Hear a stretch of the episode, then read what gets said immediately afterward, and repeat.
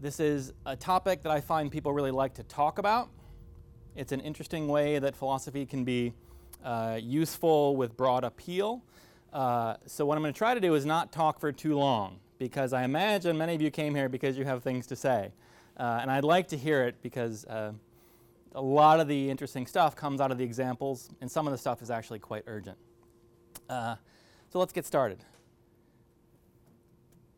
The political right in the United States has long been hostile to apologies, upholding a kind of taboo against unpatriotic blasphemy.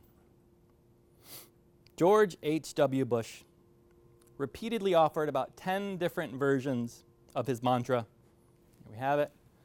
I will never apologize for the United States. I don't care what the facts are. I'm not, and I love this, apologize for America kind of guy. And not only one, I won't apologize for America, but it's not the kind of guy I am, right? I'm not one of those guys who would apologize for America. Mitt Romney, I know you'll remember Mitt Romney, uh, he titled his autobiography, does anyone know? No apologies. Right? Your autobiography, if you title your autobiography No Apologies, uh, saying something. Conservatives cast Barack Obama as the, you see the t shirt there, apologizer in chief, who went on various apology tours around the world. People would say he was apologizing for America and debasing our national pride and identity.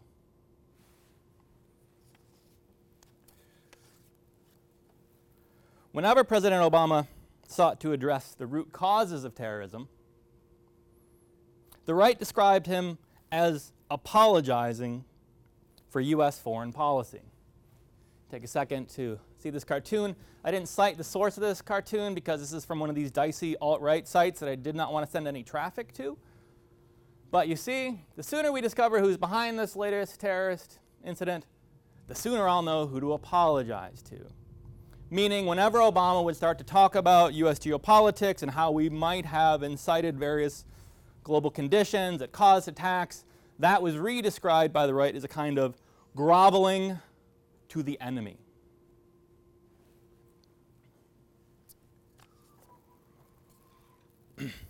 Enter Donald Trump and his campaign to make America great again. I am considered an expert in apologies, not because of my social skills. My wife will assure you of that. But because I have written two rather long and technical books on the subject. I'm also a lifelong citizen of the United States, currently living under the Trump administration. And so, an expert on apologies living under the Trump administration. Special kind of position I'm in. As a comparison, President Obama once drew considerable ire for comments regarding then California Attorney General and now Senator Kamala Harris. Obama said of Harris, she is brilliant, she is dedicated, she is tough. She is exactly who you'd want in anyone who is administering the law and making sure that everybody is getting a fair shake. He continued, this is what got him in trouble. She also happens to be, by far, the best looking attorney general in the country. It's true, come on, Obama said. President Obama called Harris the next day to apologize for the distraction caused by what many considered his sexist commenting on the appearance of a colleague. I will not remind you of the various things President Trump has said about women. But I think it uncontroversial to say that they are far more offensive than Obama calling Senator Harris brilliant, dedicated, tough, and also good looking. President Trump channeled John Wayne's machismo code. Many of you have heard this. Never apologize. It's a sign of weakness. His personal attitudes have become something of a national and nationalist ideology against apologizing. This does not, however, entail that apologies do not interest President Trump. He demands apologies from others regularly, perhaps more than any other public figure. Here are a few his call for Obama to apologize to him, his call for Hillary Clinton to apologize to him. His demand that the New York Times and the media, the media generally, apologize to him. He expects an apology from ESPN. Right here you have the President of the United States picking out an individual ESPN commentator and demanding apology from her. He even wants an apology from the cast of Hamilton. Hamilton, of all things. He's going after Hamilton. There are many more examples of President Trump not apologizing for things that seem rather obviously to warrant an apology, but then demanding apologies from others in a manner that seems below the prestige of his office. Analyzing these dynamics in detail is beyond the scope of this paper, but in short, we can note that this has something to do with gender race, class, power, privilege, nationalism, and the optics of political outrage. Right, the optics of outrage. This is an important aspect of the Trump administration. Here we should remember the dark history of authority figures demanding apologies and confessions from subjects and enemies described graphically by Foucault in his account of state sanctioned medieval torture practices, nominally carried out to produce confessions and penance, but ultimately serving the end of consolidating power by contorting the bodies and spirits of populations. Confession, Foucault wrote, has become one of the West's most valued techniques for producing truth. Authoritarian states have long coerced public statements of rehabilitation, a term that was uh, a bit contested early this morning, from resistors. And of course, coercive persuasion as a means to repentance serves as the origins of the modern penal system in the United States. Right? We call them penitentiaries because people were supposed to go there have quiet, read the holy book, and repent, right? Modern incarceration is kind of an apology system when you, when you think about it. All of this should remind us that apologies are more than progressive remedies that mend wounds. They also have a dark underbelly of authoritarianism, social control, humiliation, and self degradation at the foot of the gallows. With all that we cautiously watched in the United States in 2017, the culture of apologies is probably not our most urgent concern. But it is worrying. Meanwhile, in Canada, when I first saw this image, my Canadian colleagues might be accustomed to seeing these sorts of things. But when I first saw this image, I did the mental exercise of trying to imagine President Trump. Take a second, try it yourself. Try to put him in that, put President Trump in there. Right? Why we have such a hard time doing this says a lot, right? We, we could spend volumes trying to unpack what, what's going on here. Prime Minister Trudeau seems to occupy the opposite end of the spectrum of contrition. So much so that comedian John Oliver, I hope you all know John Oliver, has even parodied Trudeau's seemingly excessive repeated apologies for jostling legislators on the floor of the House of Commons. I assume you all have seen this. I guess this was a big uh, brouhaha. Uh, it was you know sort of a nudge, jostle, and then there were I think three apologies and a charge uh, it's interesting to watch from the United States. I learned, and I should say I feel, I feel weirdly like inappropriate repeating this, uh, but I learned that there is um, something of a stereotype that Canadians apologize excessively. I grew up not far from the border, and I never really came across the stereotype. But in preparing for this conference, I realized this, this is a stereotype. And there's all sorts of sort of jokes about this. Uh, and you know, this is the this is the BuzzFeed Canadian staff. Uh, you know, you visit it yourself. I, again, I feel weird reproducing this because I, it seems imprecise. It seems uh, awkward. But there is some kind of uh, view out there.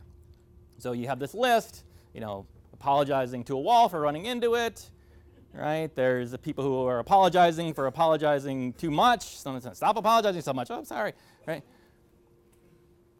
Something apparently is different in the water here. I'm not sure exactly what, and there's a lot to be said, right? I've, in my first book, I spent a good deal of time thinking about sort of the cultural specificity of various aspects of apologizing. Uh, I didn't know that uh, Canada was apparently an outlier of some sort. Uh,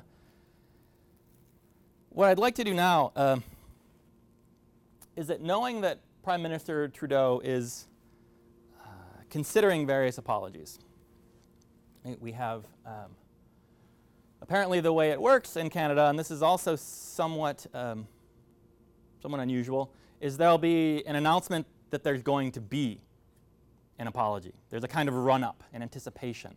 Uh, I haven't quite understood what's going on here. Uh, why is there that? I mean, in some ways it makes sense, so there, some work can get done in advance, but it, it's not sprung on you all as a, as a surprise.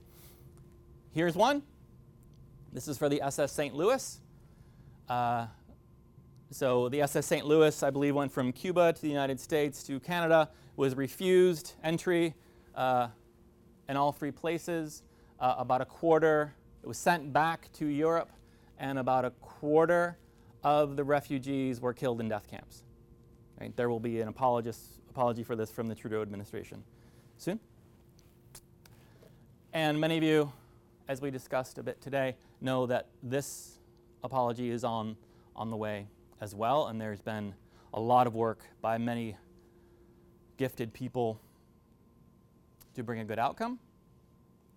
What I'd like to do now is offer some advice or guiding questions about when these apologies are in process and when they're delivered, what should we look for? What should be in these apologies? What would make them good? I am uh, by no means an expert on Canadian politics. I, this weirdly may be uh, an asset right now because many of you may be so steeped in these issues that um, perhaps when an outsider uh, comes to talk to you about this stuff, some of the questions I ask, perhaps they'll prove to be uh, fertile, useful, or interesting enough to uh, uh, think about this regard. The first question I want to ask, and this is really the subject of the entirety of my first book. It's a simple question. It's a philosophical question with deep interdisciplinary, genuine interdisciplinary roots is, what is an apology? Sounds like a simple question. You all probably have an intuitive answer. It's like when someone asks you, oh, what is love? You're like, oh, I know what it is. I base my life around certain beliefs and values. And then you try to write it down and deeply important, deeply complicated. What is an apology proves to be a massively complex and also very big business. What counts as an apology is a subject of contested litigation in all 50 US states, with billions of dollars in litigation on the line. And political parties fight to control the pen when defining the term. Findings of remorse from attitudes during police stops through demeanor findings at probation hearings, are arguably one of the most important determinants in sentencing in the United States. and can, quite literally, be the difference between life and death sentences. A lot is at stake in this philosophical question, and I devoted much of I Was Wrong, my first book, to the inexact science of identifying the distinct spheres of apologetic meaning. The book considers a wide variety of apologetic meanings and warns against thinking of apologies in all or nothing binary terms. This is a, an absolutely central feature of my theory. I've tried to resist for a long time the idea that there is a certain thing that is an apology, and either you have it or you don't. Apologies are not all or nothing, and that view is very distorting and is very easily weaponized. Instead, we should be clear about what we seek in apologies and evaluate them accordingly.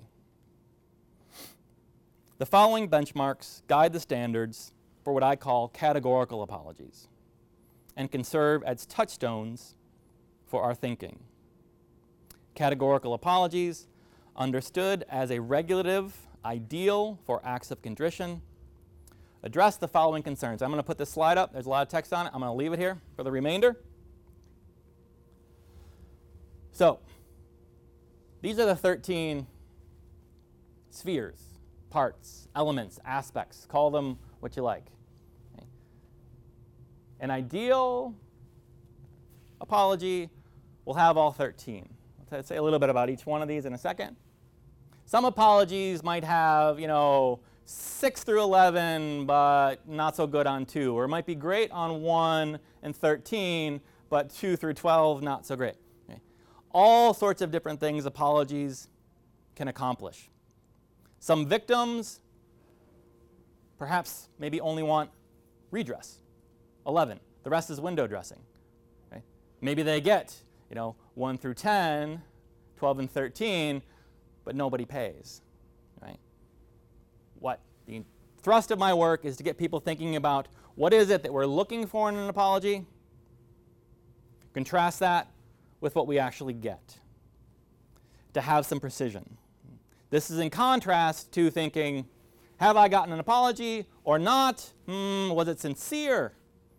Did someone really mean it? Well, meaning it, that's kind of just like, you know, something like 12 and 13, right? Someone can be really sincere and still not pay or leave out lots of important stuff or not accept right? Sincerity is a term i try to get away from as much as possible right? I think there, there's too much too much built in there. I prefer to, to break it down in these terms. So just quickly to say a little bit about these. And so corroborated factual record means basically you explain what happened with an appropriate degree of detail about all the morally salient facts right you explain what happened something like a confession this this this and happened this this and this happened Sometimes that can importantly include mental states at the time of the offense, right? I meant to do this to you, for instance, rather than saying, oh, it was an accident that I did this. Right? Mental states are very important to moral culpability. Acceptance of blame. This gets us into all sorts of trouble we'll talk about in a second. Right? Categorical apology.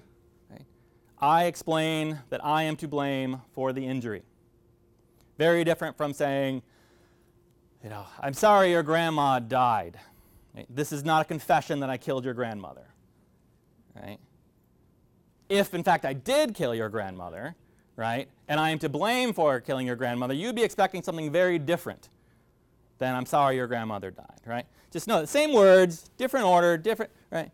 Very, very, very obvious distinction that often gets manipulated. Acceptance of blame.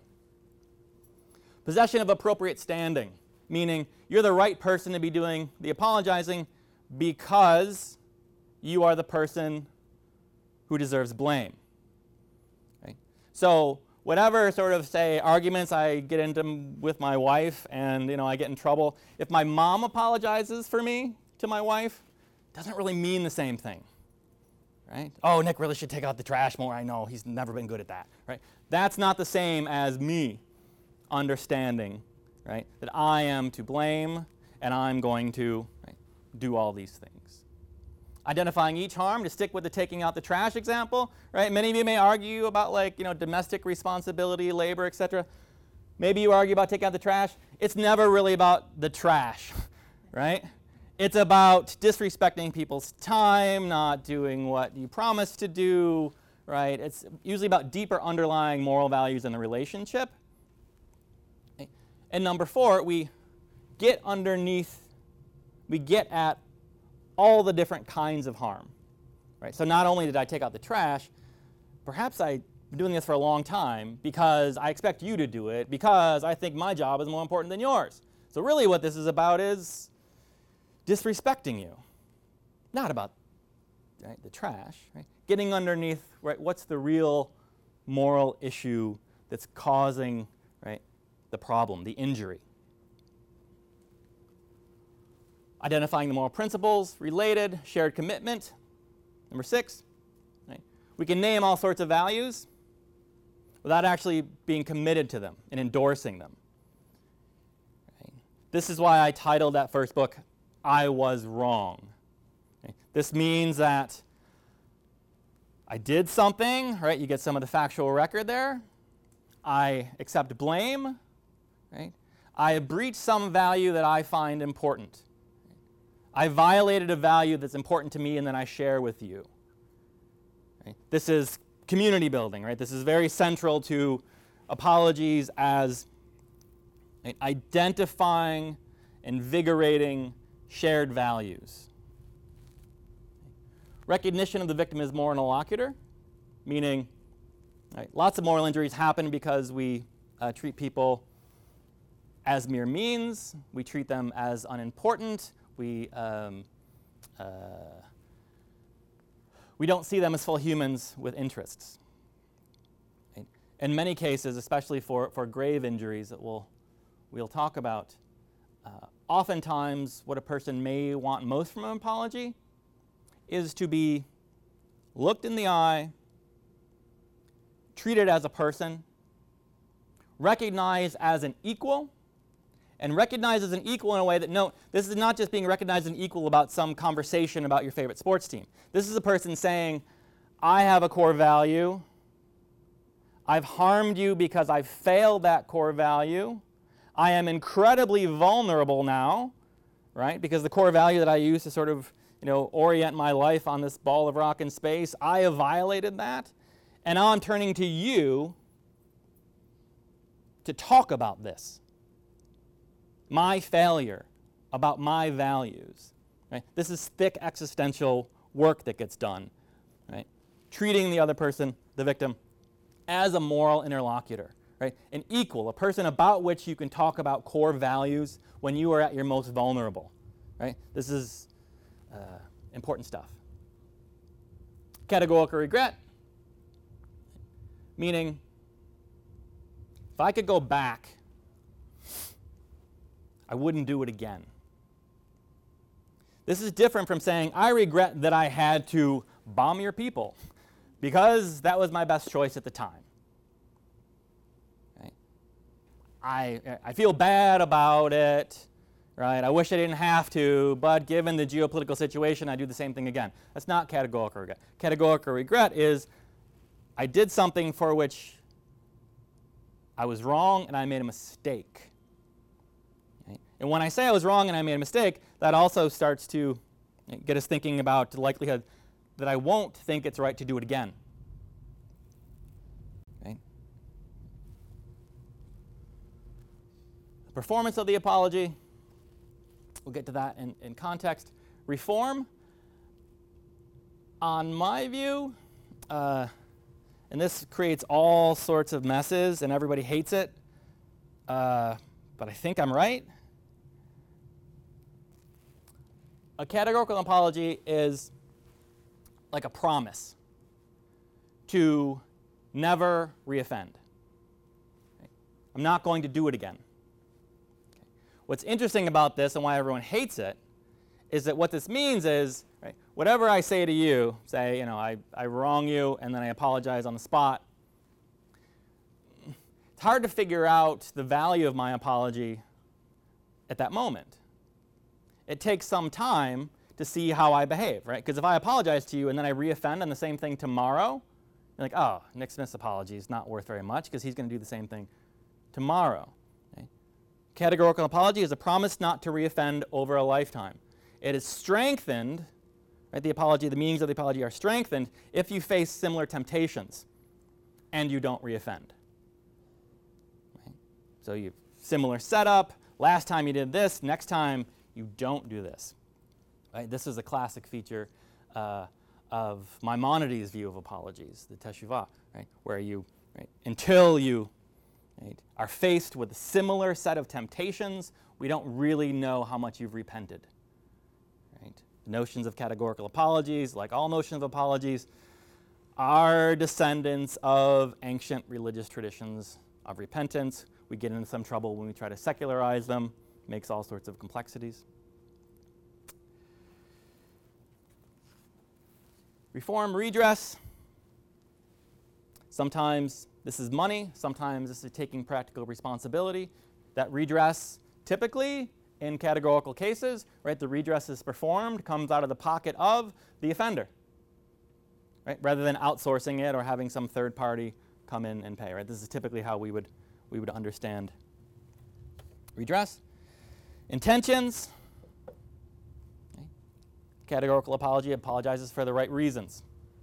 It's not a, a, cynical manipulation of public sentiment for right, corporate gain or political gain or personal uh, right, sexual gain or anything like that. Right? It's done to honor the victim and the principle at stake. Right? Intentions matter. 13, emotions. Oftentimes, people go right to 13 when they're evaluating apologies, oh, the person's crying. They're so sincere. Uh, it's like you just, okay, I forgive you. Stop crying. Right? This really happens, right? It's where we judge sincerity by sort of the theatrics of emotional displays can be very deceptive, right? Because if, just because someone is, you know, seeming very sad, doesn't mean they've accepted blame. Doesn't mean they've told you what happened. Doesn't mean they're not going to do it again. Right? We want to be careful with emotions. Right? There's a normative component to emotions. Certain emotions in certain contexts are appropriate, but we don't want to overvalue them. Right? At the same time, right, if someone is apologizing for a very serious offense and they're stone-faced, right, that's also a data point. All these features combined, we, can, we can talk about them uh, in discussion, why I chose these, what's left out, but again, it's a set of things. They can come in many different uh, arrangements. I defend each of these bookmarks at length, and I was wrong. Conceived as such, categorical apologies are demanding acts that indicate a kind of moral transformation that resonates with thick conceptions of repentance within religious traditions. That book also considered how these meanings map onto collective apologies, which I'm going to spend the rest of the time talking about. Collective apologies add layers of complexity. Right, so, uh, contrast, for instance, Prime Minister Trudeau's apology for the jostling on the floor of the House of Commons, right? This is like he did it, he, you know, whatever was wrong, he did there. That's about him.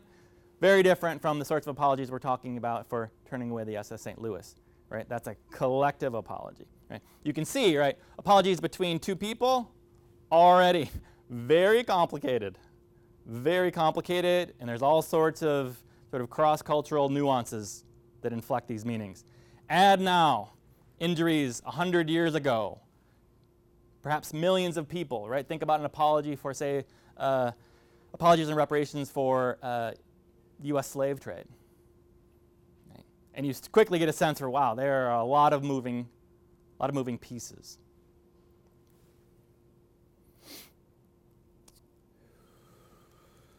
In the remaining time, I'd like to isolate a few specific issues, especially relevant to forthcoming collective apologies in Canada.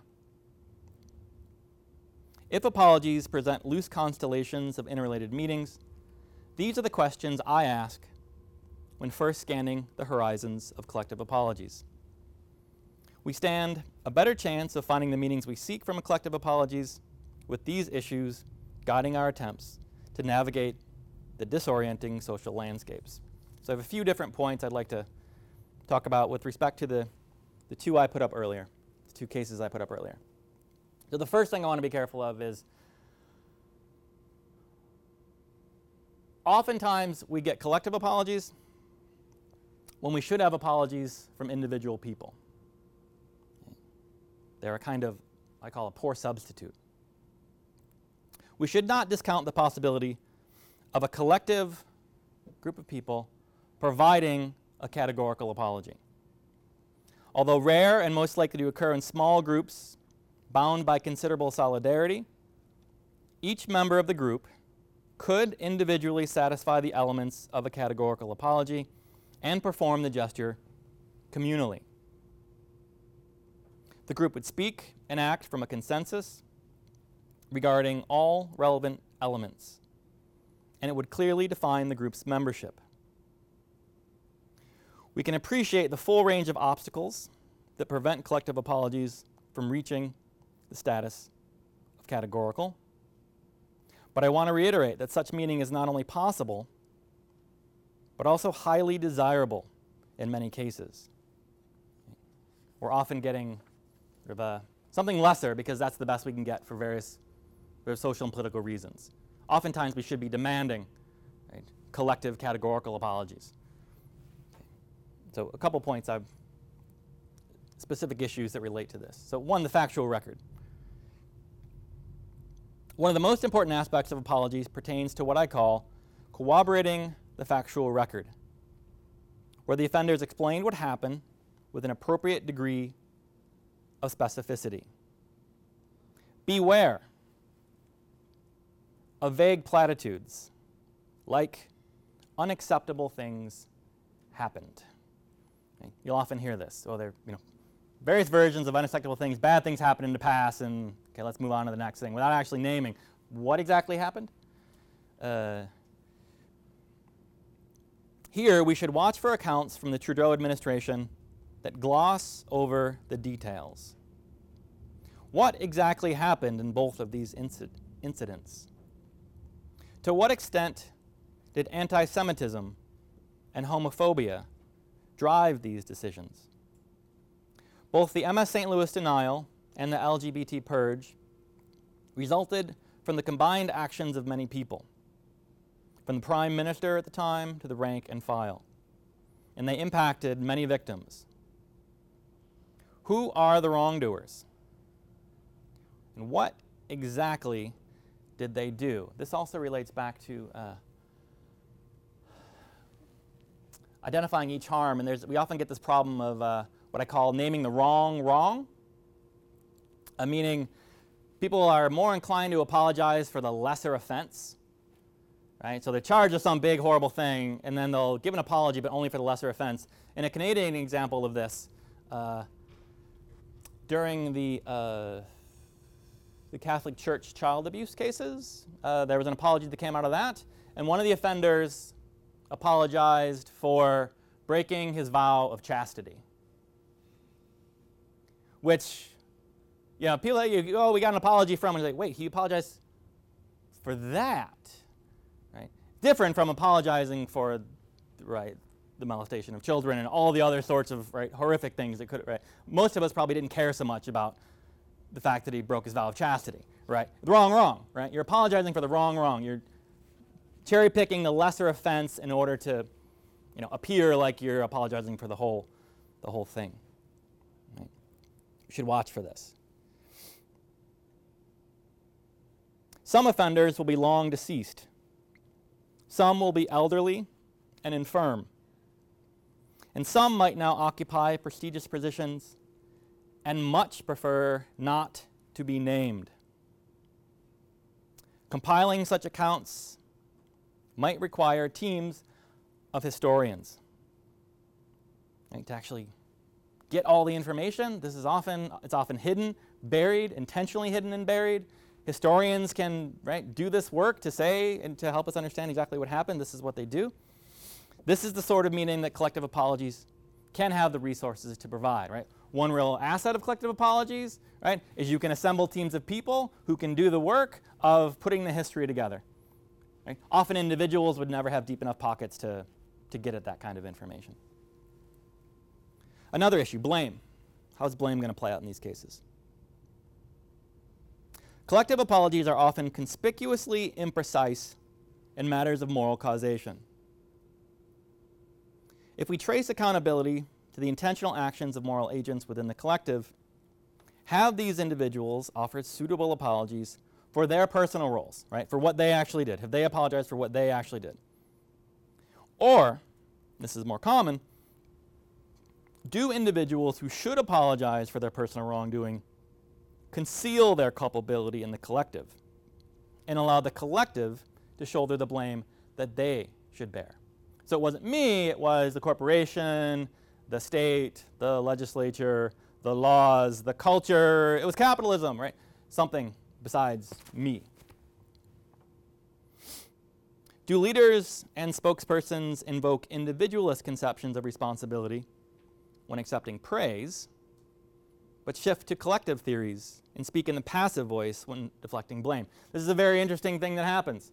Right? When we're talking about good things, like, oh, uh, my party managed to accomplish this initiative. My corporation, under my leadership, was able to raise its right, value by this much. Therefore, I deserve to be reelected or I deserve a raise, right? When we talk about praise, we often have individualistic accounts, right? I deserve responsibility. We talk about blame. It's like, oh, we go, all of a sudden, we have more collectivist notions account, like, oh, we failed because of culture, capitalism. It was unforeseeable, impossible things happen. We're asymmetrical in moral causation. When things go well, right, we accept praise. When they go badly, sort of all of a sudden we don't believe in moral accountability anymore. Right? This is uh, look for this. In either the MS St. Louis or the LGBT purge, will any living person accept blame? Will the apology even identify who is at fault? We can also scrutinize collective apologies that attribute harms solely to the structural features of institutions.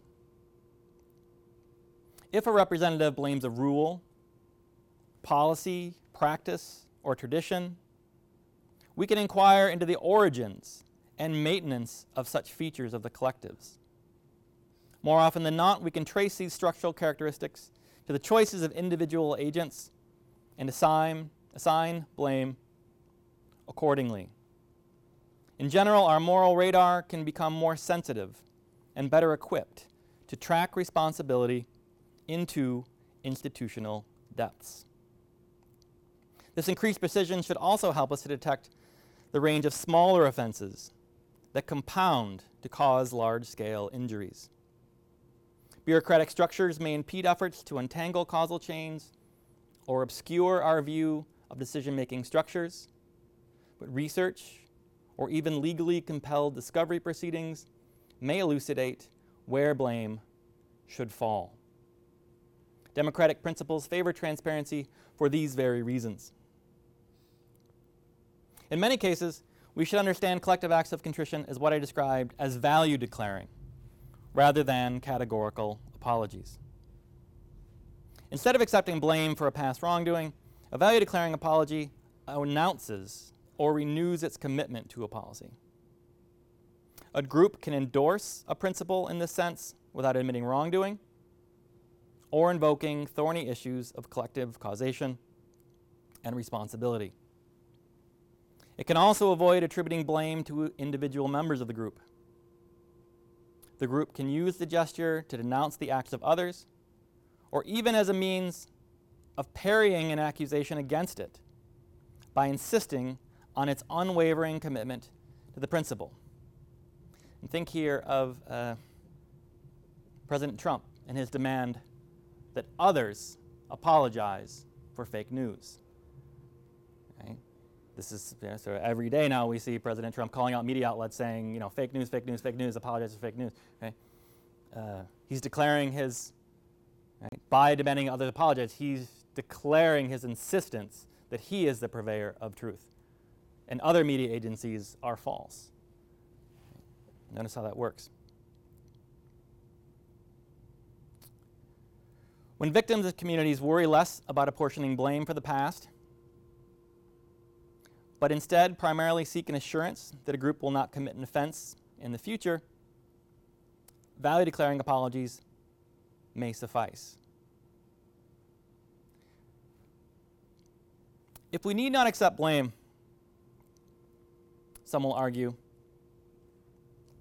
then I need not take responsibility. If I'm not at blame, if I'm not blameworthy, uh, why should I be taking responsibility? More practically, you'll hear, why should my tax dollars fund reparations for the sins of others? Notice, even if I did not cause an injury and I do not deserve blame, I may still have a moral duty to remedy it. It might be my job to fix a problem, even if I did not cause that problem. And presumably, this is an important aspect of a politician's job, right? Cleaning up the mess right, of former administrations.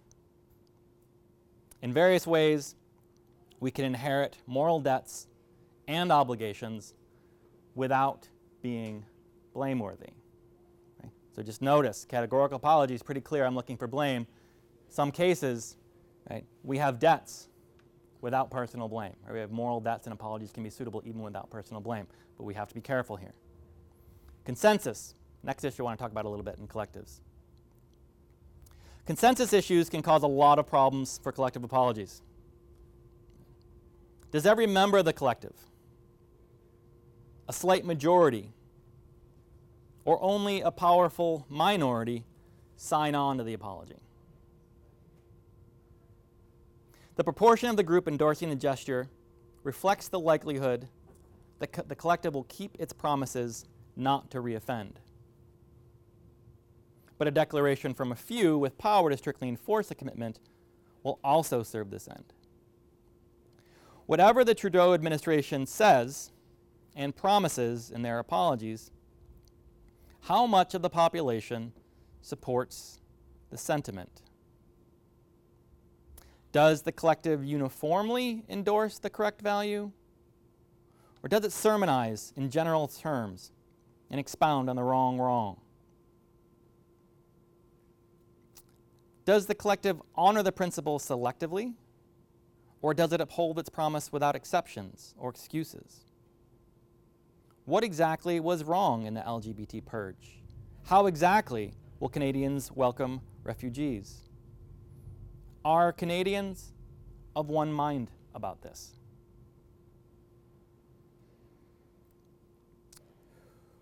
What happens if a far right, and I hate to introduce this possibility, but uh, it happens sometimes, what happens if a far right, anti immigration, and social conservative administration is next in Canada? And they disagree with the apologies from Prime Minister Trudeau.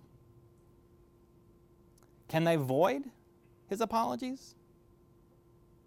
Various constituencies, particularly minority groups, would want to be careful not to take any apology from tr- the Trudeau administration to mean that they are now safe to build their lives around promises made by a current administration. Standing. Uh, concerns regarding standing and delegation will also apply as we scrutinize who holds the authority to commit the collective to the values endorsed. The United States also denied entry to the MS St. Louis, but I imagine Prime Minister Trudeau won't be speaking for them.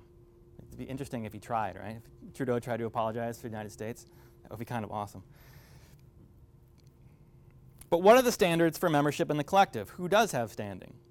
Does Prime Minister Trudeau speak for himself, members of his party only, for the entire nation, or even, as Bill Clinton claimed to do, the entire international community. When Bill Clinton apologized for the Rwandan genocide, he spoke for the entire international community. It's good work if you can get it. Blame relates to standing. If I'm not personally to blame, how am I authorized to offer the apology? Prime Minister Trudeau appears to lack standing to apologize categorically for either the MS St. Louis denial or the LGBT purge for two reasons. One, it does not seem that he can accept blame for causing the harm. And two, those who did cause the harm did not delegate the authority to apologize to him in any obvious respect. We might be tempted to say that his election as Prime Minister grants him standing to apologize for all of his predecessors. This would be problematic.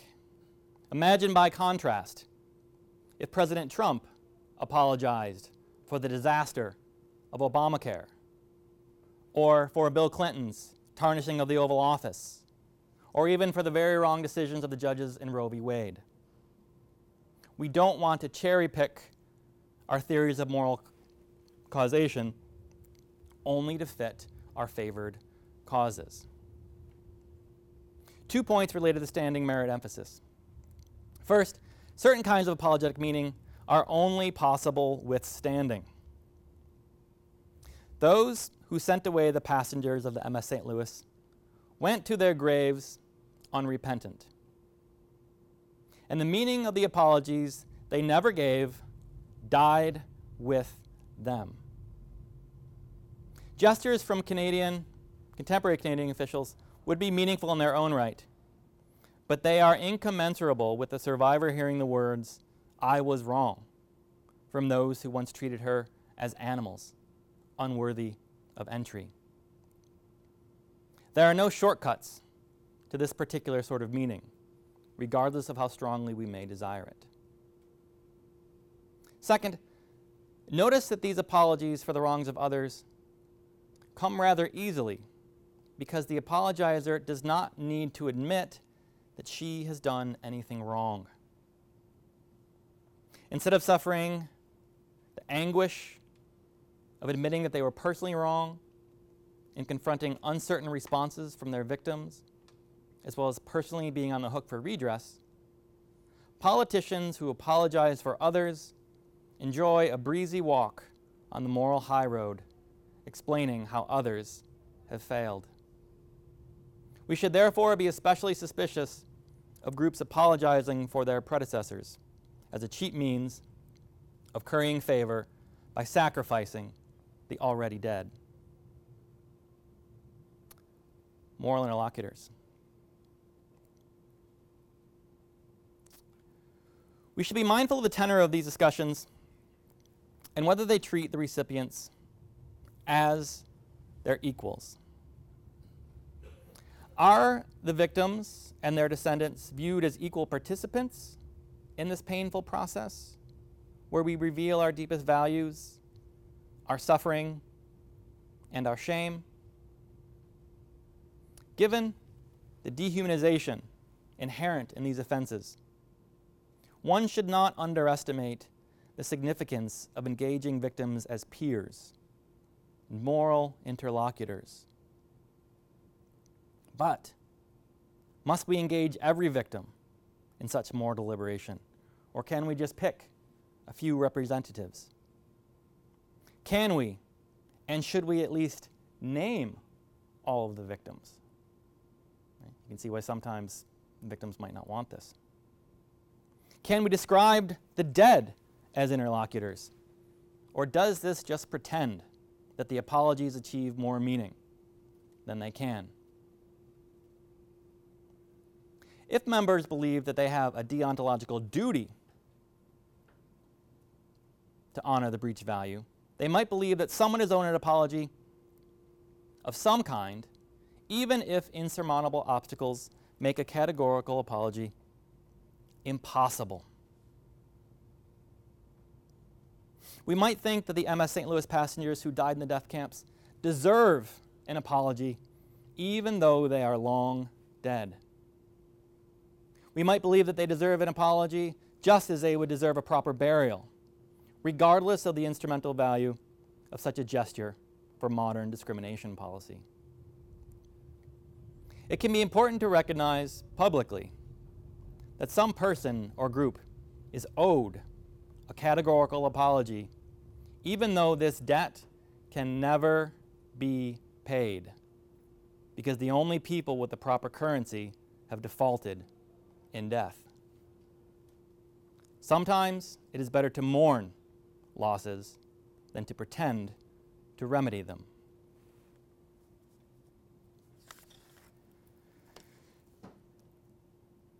Compensation.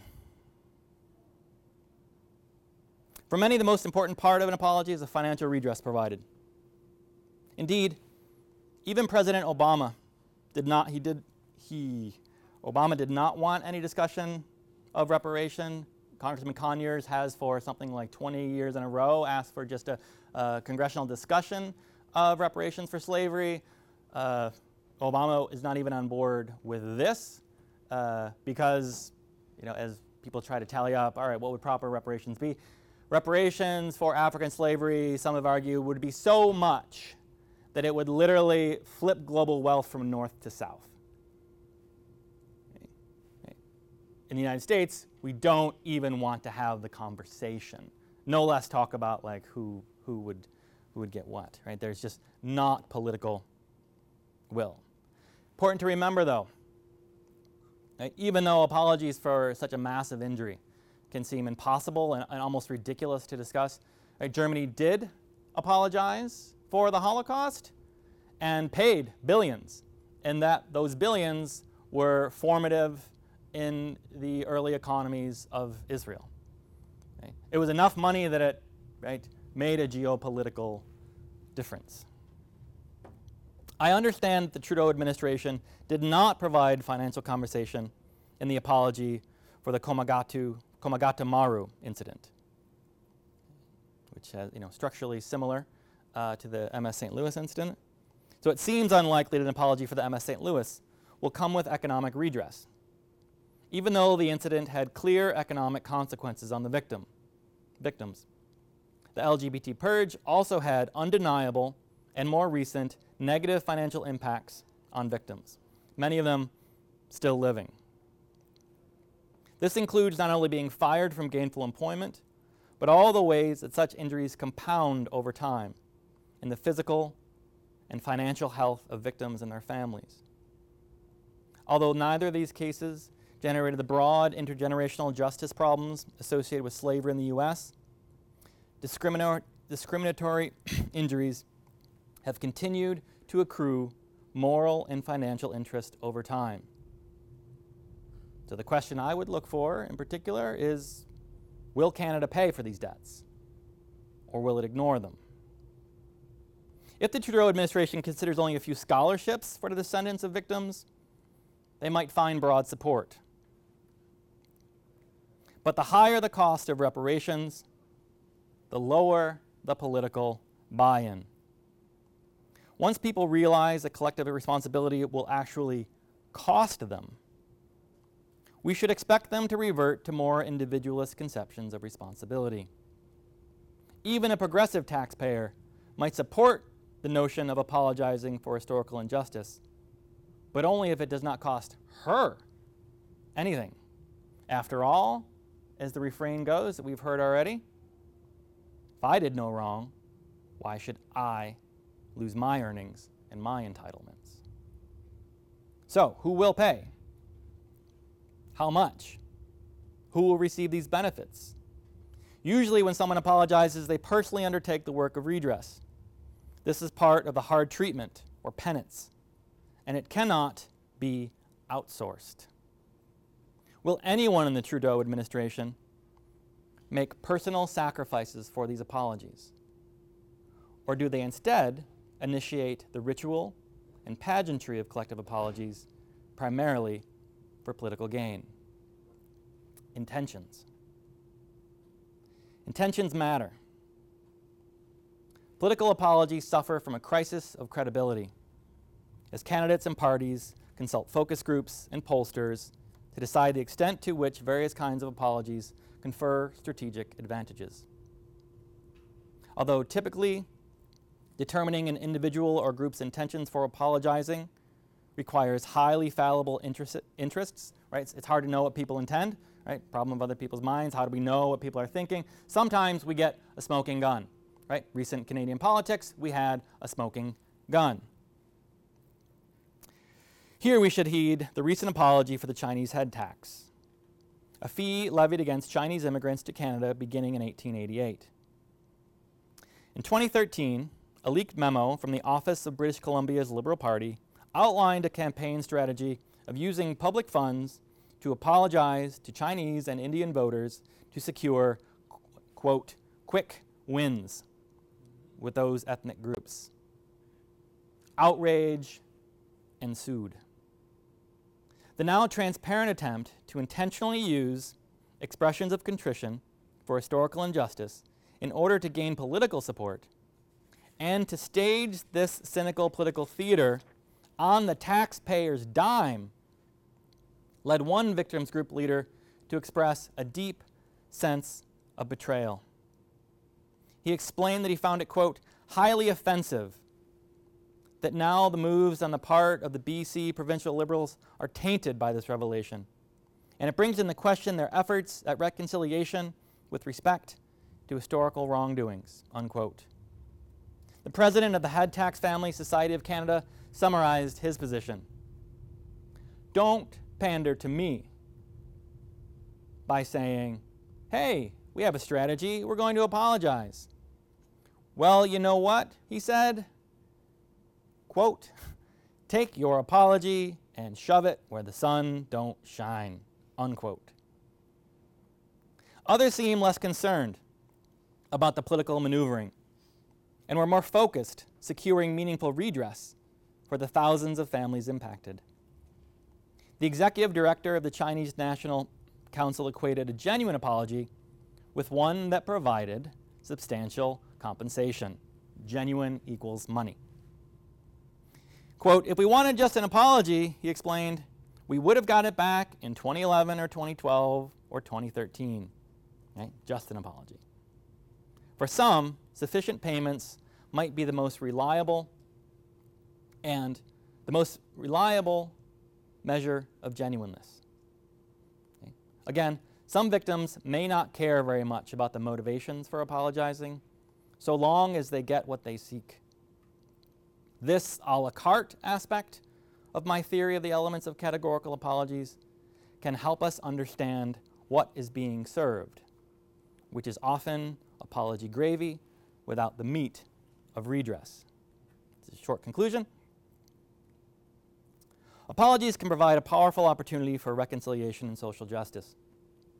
Or they can distort our deepest spiritual traditions to compound the advantages of the privileged by disorienting and manipulating victims. In both individual and collective harms, a pattern, subject to many disclaimers regarding cultural specificity, becomes evident. A victim suffers harm. She wants something like an apology. She may not have an exact sense of what an apology would entail, but something like a categorical apology motivates her. She wants to know what happened. She wants someone to admit wrongdoing. She doesn't want to stand by while someone else gets away with it, violating a moral principle that she cares about. She wants to be respected and recognized as wrong. She wants the wrongdoer to feel badly. She wants to know that this isn't going to happen again to her or to anyone else.